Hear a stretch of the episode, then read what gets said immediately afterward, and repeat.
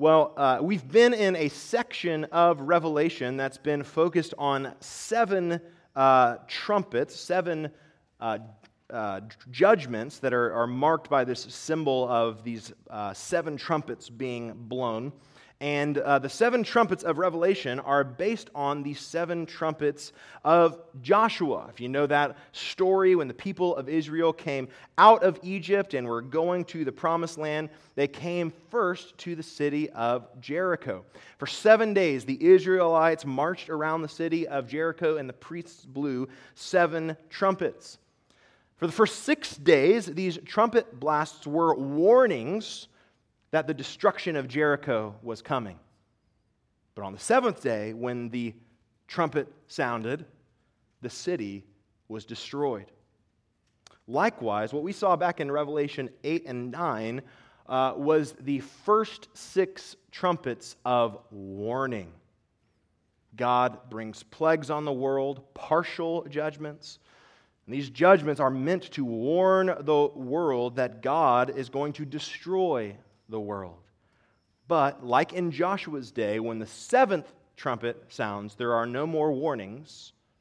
The end has come. And in our text today, we hear the blast of the seventh trumpet. So, with that, let's read Revelation 11, verses 15 through 19. And since these words are breathed out by God and come with the very authority of the Lord Jesus Christ himself, if you're able, would you please stand with me in honor of the reading of God's word?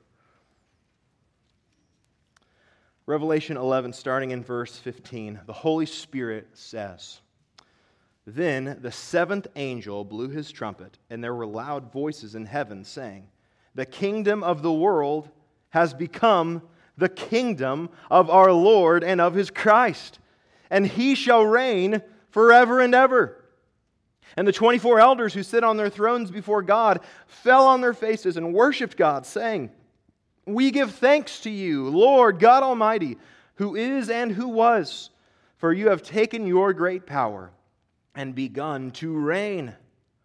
The nations raged, but your wrath came, and the time for the dead to be judged, and for rewarding your servants, the prophets and saints, and those who fear your name, both small and great, and for destroying the destroyers of the earth.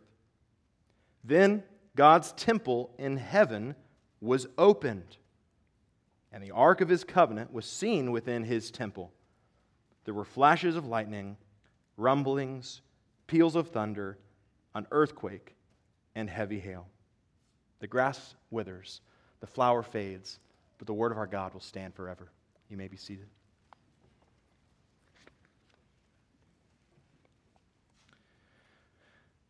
So, this week I was watching a TV show, and it occurred to me that the story that they were telling in this show is a story that's actually been told many times. Uh, and maybe you've heard a story like this before.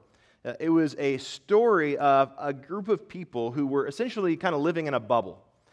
And they live under a powerful authority who gives them rules that they're supposed to follow. Uh, most people go about their daily lives obediently, not thinking too much about it because this is the only world they've ever known. Uh, but then one day, the main character meets a rebel who gives them a clue that there might be something outside of this bubble uh, that the powers that be are not telling you about. So the main character goes on a quest to uncover the truth about the world outside. Uh, but the more that they ask questions and seek for answers, uh, they, they threaten those in authority. Those in authority don't want the people inside the bubble to find out the truth about uh, the better world outside because it would be a threat to their power. But in the end, the hero breaks loose of the authority's control and finds freedom in the outside world. Now, like I said, some version of this story has been told over and over. In fact, I would imagine that if that, if that uh, story sounds familiar to you, uh, that you probably have a, a, different movie or book or TV show than even the person uh, next to you because it's a story that, that we tell a lot. And I got to thinking, why is this type of story a story that humans tend to tell? And it occurred to me that one of those reasons is that this story is basically the lie that the serpent told Adam and Eve in the Garden of Eden. You live in this little bubble that seems great. That's all you've ever known. You're living under this God who has given you rules that you have to follow. But then one day, this serpent comes along and tells you that there's more to life than this world that you've known. God doesn't want you to know the truth because if you find out the truth and rebel, you'll be a threat to his power. But if you will just break free from his oppressive reign, you'll finally find freedom. Well, what's so powerful about Scripture, what's so powerful about the truth of Jesus, is that the gospel takes this lie, this deceitful narrative, and actually turns the story on its head. The fact is that the world that we've known is not a world of the obedient, it's a world of rebels. And the truth, there is a truth that we need to find out, but the truth is not that there's this life outside of God. The truth is that God wants to give you eternal life. God isn't trying to suppress the truth. God wants everyone in the world to know about this truth. Because true freedom is not found in being in rebellion to the king. True freedom does not consist in breaking free from the king's authority. True freedom is found when Jesus reigns. And what we have in Revelation 11, 15 through 19 is a glimpse of what will happen when Jesus comes to reign. John says in verse 19, as we just read, that there was lightning and rumblings and peals of thunder and an earthquake and heavy hail. Uh, we've seen these signs before in Revelation, and we're going to see them again before the book's over. These symbolize that God's terrifying judgment has come to an end. The king has come.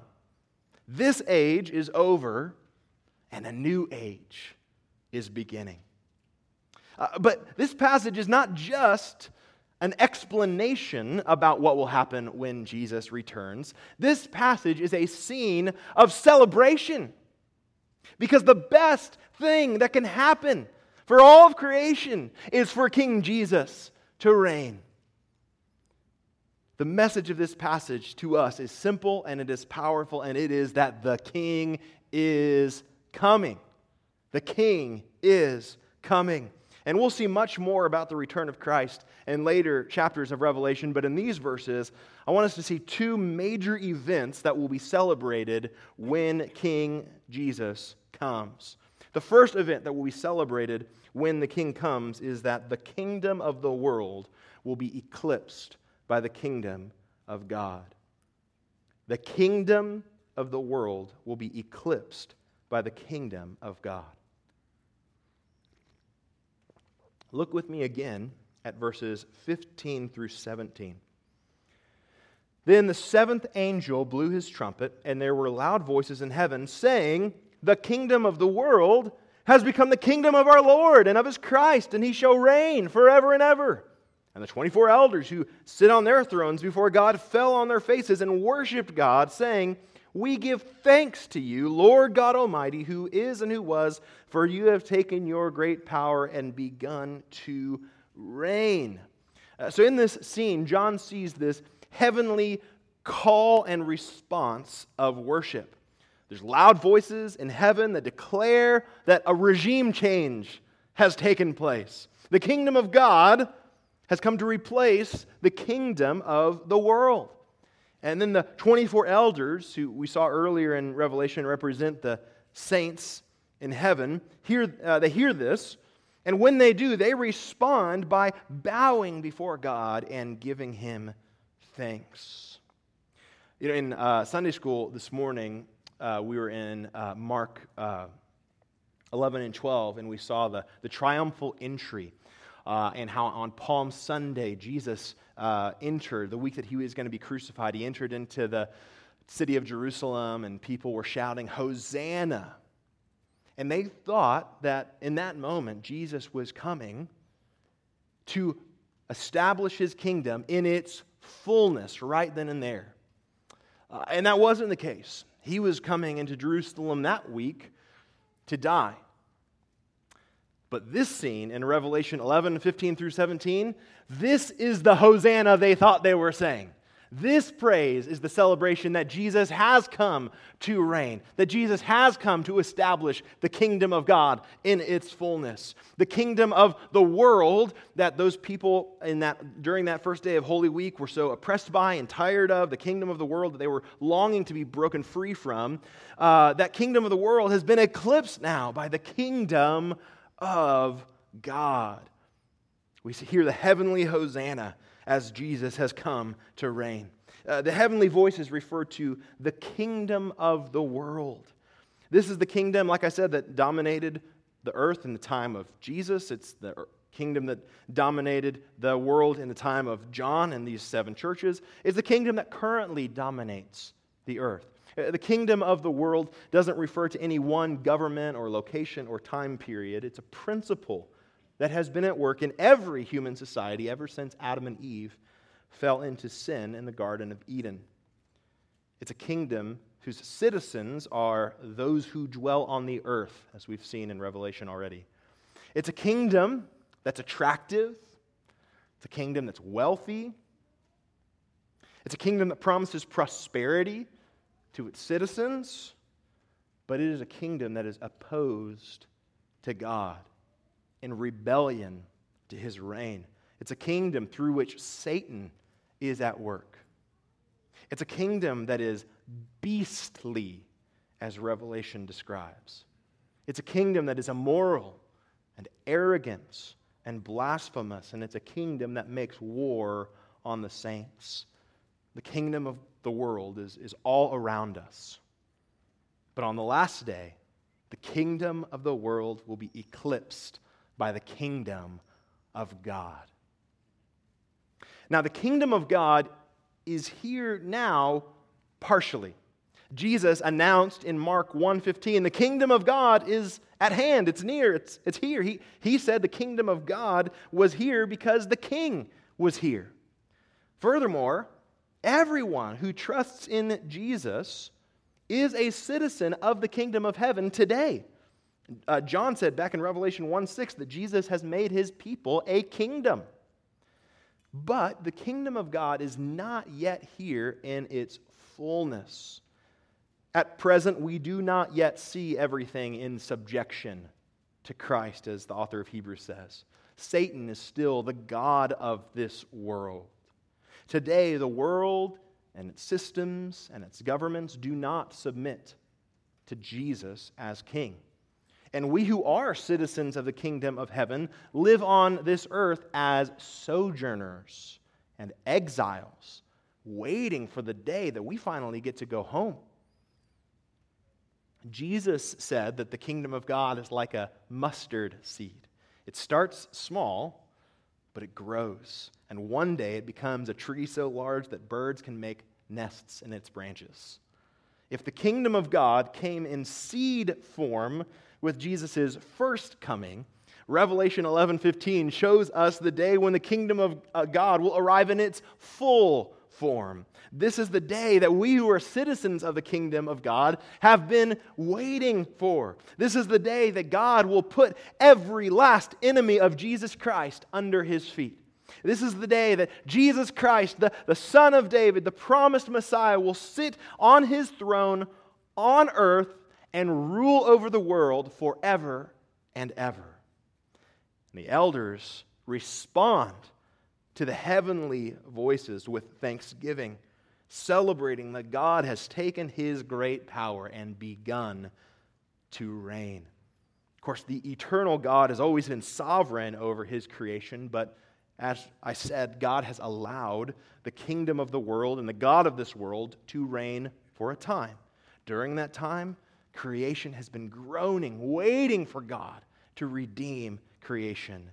So it is, this day is a celebration when the eternal Lord God Almighty takes his great power and begins to reign fully. If you have never trusted in Jesus, if you've never uh, placed your faith in him to save you from your sins, if you don't follow Christ, uh, the Bible describes you as a citizen of the kingdom of this world.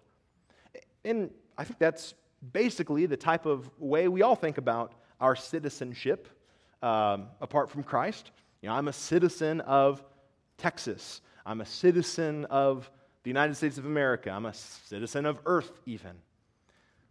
But you need to know that this kingdom, the kingdom of this world, will not last.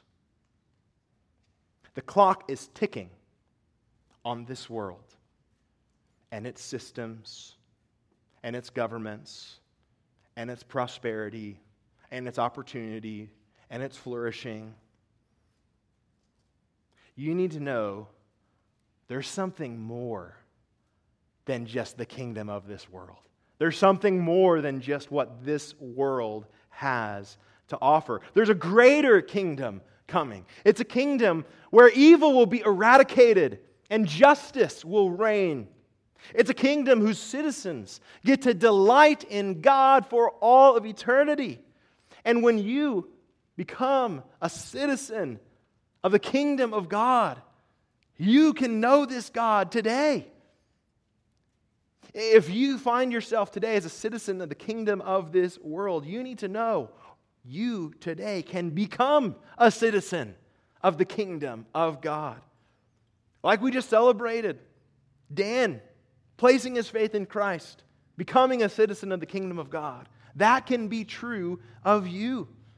You need to know that God created humans to be under his rule, but we have all rebelled. We've committed cosmic treason against God. And for that, we deserve God's wrath and judgment. But King Jesus did the unthinkable. The king came to take the punishment that we deserved for our rebellion. And he rose from the dead, conquering sin and death. And now God has highly exalted him and seated him upon the throne of heaven, and he will reign forever and ever as king of all. And that king who was punished for your rebellion, that king who will reign forever and ever, is inviting you to come and be a citizen of his kingdom. You can become a citizen of the kingdom of God if, if you will admit that you have rebelled against God, that you've sinned against him. You can become a citizen of his kingdom by trusting in Jesus to save you from your sins and by bowing to Jesus as your king. If you have any questions about how to become a citizen of the kingdom of God, how to come to know Jesus, I would love to talk to you afterward and uh, answer any questions you have, pray with you about that. Christians, as we look at this future, let this passage be a warning to us. Don't get too comfortable in the kingdom of this world. Don't invest too much in this kingdom. Don't tie your hopes for prosperity and joy to this world and its systems. Don't let your identity and your purpose be tied up in the kingdom of the world remember that this kingdom will not last. Instead, live for the kingdom to come. Store up treasure in heaven. Devote yourself to helping citizens of the kingdom of the world become citizens of the kingdom of God. This passage should be a warning to us, uh, but may this passage also be an encouragement to us. If you feel homeless in this world, it's because you should feel homeless here. We're not home yet.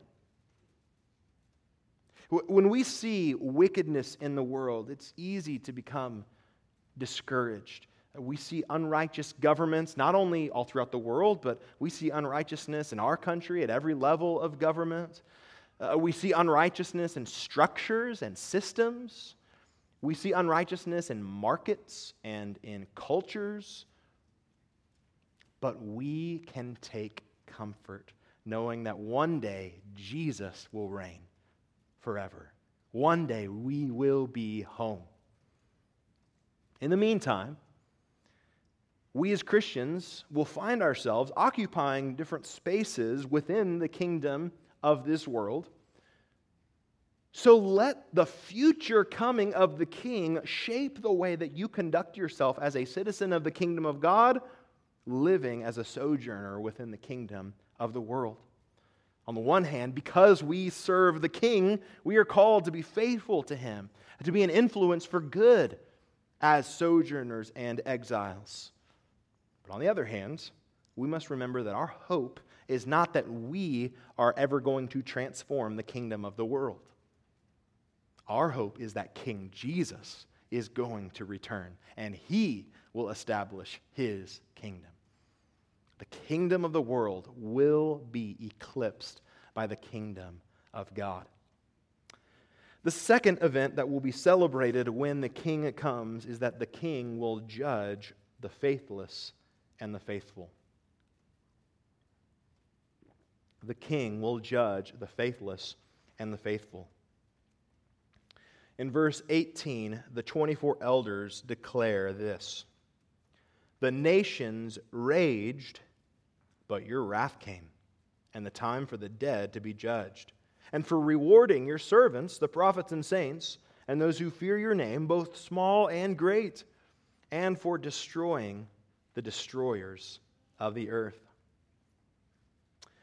The elders make their declaration of thanksgiving because Christ has returned to bring about God's final judgment. We'll see this moment of judgment in detail at the end of Revelation 20. But in this glimpse of the final judgment, the elders describe how God will repay both the faithless and the faithful, those who do not trust in Christ and those who do trust in Christ. The faithless will receive wrath, the faithful will receive reward the faithless will receive wrath. The, the final judgment is a time of wrath for the enemies of God, rebels against the king. These first few words of verse 18 echo Psalm 2. In fact, go ahead and turn with me in your Bibles to Psalm 2.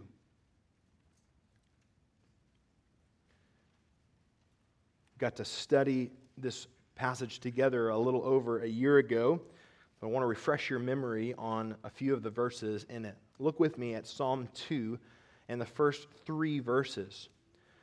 Why do the nations rage and the peoples plot in vain?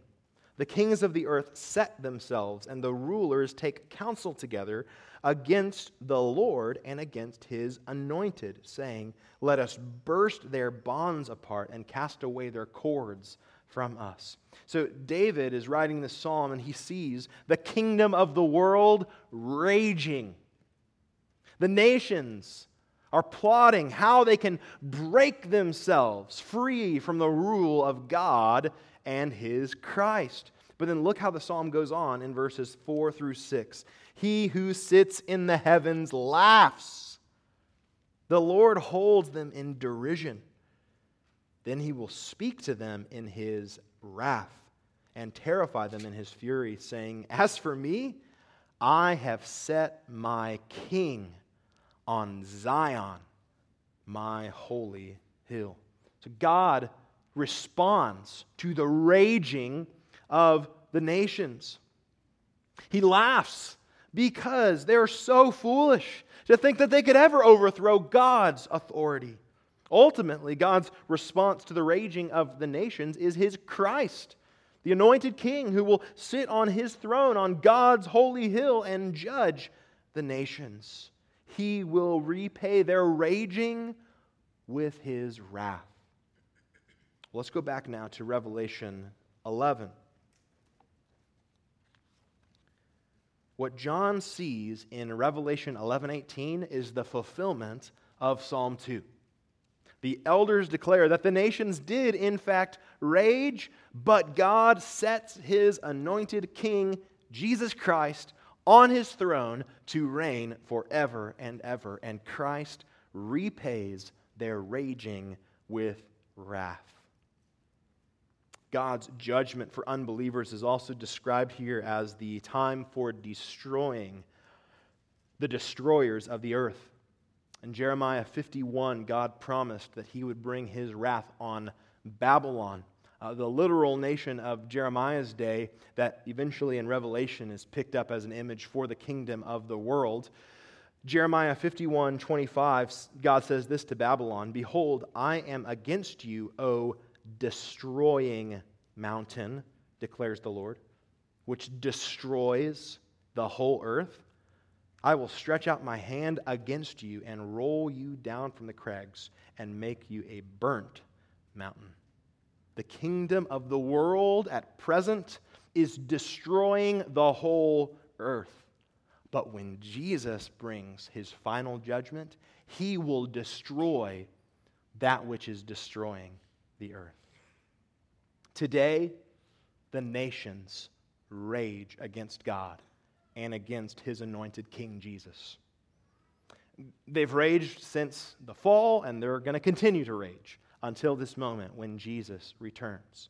The world, its citizens, its systems want to break free from God's authority.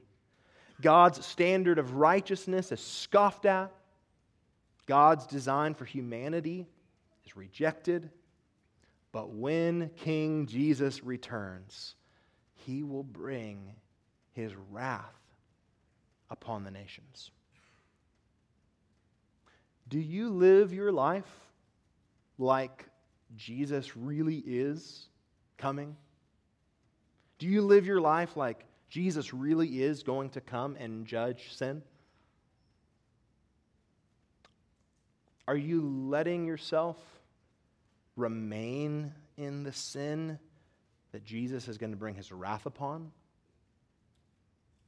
Hebrews 10 26 and 27 says, If we go on sinning deliberately after receiving the knowledge of the truth, there no longer remains a sacrifice for sins, but a fearful expectation of judgment and a fury of fire that will consume the adversaries. We've already seen in the early part of Revelation how many of the churches who received this book needed to repent of ongoing, deliberate sin. This passage was a reminder to them that Jesus is going to bring his wrath upon ongoing, deliberate sin. There's going to be destroying, there's going to be wrath, there's going to be judgment. And Jesus gives this image to John. John writes it and gives it to these churches that they might see the coming judgment on sin and give up their sin. Let go of it. Let go of that which Jesus is going to bring his judgment upon. Give it up and repent and bow to King Jesus. It's a reminder they needed to hear. It's a reminder that we need to hear as well. If it really is true that the king is coming, if it really is true that Jesus is going to return to judge, and if you are living in ongoing, deliberate sin against God, Jesus is calling you today to repent. Let it go, give it up, and turn to Jesus, who wants to save you from your sin and show you mercy and grace and kindness. Because the faithless will receive wrath, but the faithful will receive reward. If you repent and you place your faith in Jesus and trust in Him, become a citizen of His kingdom, become His servants, this is the future you have to look forward to. The final judgment will be a time of reward for the group that these 24 elders describe as the servants of God. The, the servants of God are those who have trusted in Jesus, who have faith in Jesus to save them from their sins. Uh, they say here that these servants fear the name of the Lord. To fear the name of the Lord is to live for God's reputation above all others. Uh, the servants of God are those who care most about bringing God glory, and they want to avoid those things that would bring reproach on His name.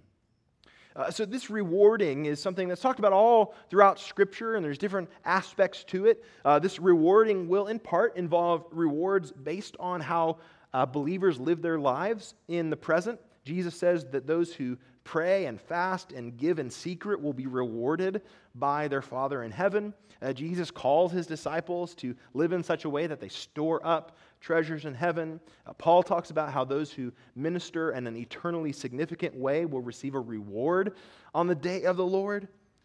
But the greatest rewards that God's servants will receive on that day are the rewards that Christ has earned for us. They're the rewards that Christ has promised to all those who, who conquer, as we've seen throughout Revelation. All, all, those who persevere in trusting Christ all the way to the end will eat from the tree of life in the paradise of God. We will not be hurt by the second death. We will receive authority over nations, and we will be pillars in the temple of God. These are rewards that Jesus purchased for us at the cross that we receive through faith in Him. And best of all, God's servants will receive the reward of delighting in God's presence forever. Look at verse 19 and what John sees. Then God's temple in heaven was opened, and the ark of his covenant was seen within his temple. In the Old Testament, God manifested his presence on earth with his people in a temple, a building. But the Bible teaches that the physical temple on earth was just a replica of the heavenly temple of God's presence. And on that last day, heaven will come down to earth. In fact, God will create a new heaven and a new earth. And God and Christ will be the temple in the new creation because God will dwell with his people for all of eternity. Uh, the Ark of the Covenant is significant to the final judgment for a couple of reasons. Inside the Ark of the Covenant were the tablets on which God wrote the Ten Commandments. The Ark contains God's law, and God judges all people according to his perfect law. The raging nations and the destroyers of the earth receive God's wrath and destruction because they stand condemned by God's law. But on top of the Ark of the Covenant was the mercy seat. On the Day of Atonement, the high priest was to take the blood of the sacrifice and sprinkle it on the mercy seat to make atonement for God's people. God's servants receive God's reward, even though they too violated God's law and ought to stand condemned. But they receive reward because the Lamb who was slain has atoned for their sins by his blood. Hebrews 9 11 and 12 says, When Christ appeared as a high priest of the good things that have come, then, through the greater and more perfect tent, not made with hands, that is, not of this creation, he entered once for all into the holy places, not by means of the blood of goats and of calves, but by means of his own blood, thus securing an eternal redemption. The greatest rewards we will receive on that day come through our faith in the blood of Jesus that has saved us and atoned for our lawbreaking. Uh, one last observation I want to make in this text. I want us to see that both small and great will be rewarded. Back in Revelation 3 8, Jesus told the church in Philadelphia, I know your works. Behold, I have set before you an open door which no one is able to shut. I know that you have but little power and yet you have kept my word and have not denied my name. You know, as a church, we can look at ourselves and, and be discouraged that we're not as big as we'd like to be, or maybe we're not very influential. As an individual Christian, you may think that you're really not making that much of an impact compared to others, or that your ministry doesn't really matter. But you need to know that if you trust in Jesus, you will be rewarded on that day, no matter how small or great you may be. If you are in Christ, you have been adopted as his child. And on that day, you will receive the full inheritance that God has stored up for his children. On that day, the king will judge the faithless and the faithful. The faithless will receive wrath, but the faithful will receive reward. The king is coming. True freedom is not found outside of his reign, but under his reign. True life is not found apart from God, but in him. So may we live today like King Jesus really is coming. Don't live for the kingdom of the world, live for the kingdom of God. Don't give yourself to things that Jesus is bringing his wrath upon. Instead, live today in light of the reward that Jesus has purchased for his people. He is worthy, as we saw in Revelation 5, because he was slain. And by his blood, he ransomed people for God from every tribe and every language and every people and every nation. And he has made us a kingdom and priests to our God and we, with him, will reign on the earth. As we come to the Lord's table this morning, we do a number of things that point us to what we've seen in the passage that we've been in this morning. As we come to the table, the Bible says we remember. We remember Jesus' death that purchased our eternal reward. We remember Jesus' death for our law breaking. Uh, the Bible says that we also participate in the body and blood. Uh, we renew our faith in the death of Christ alone to save us from our sins.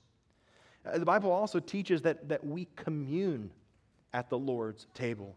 We commune with Jesus who is present with us as his temple today, we also commune with one another, our, our fellow citizens of the kingdom of God, because Paul says in 1 Corinthians 10, We who are many are one body, for we all partake of the one bread.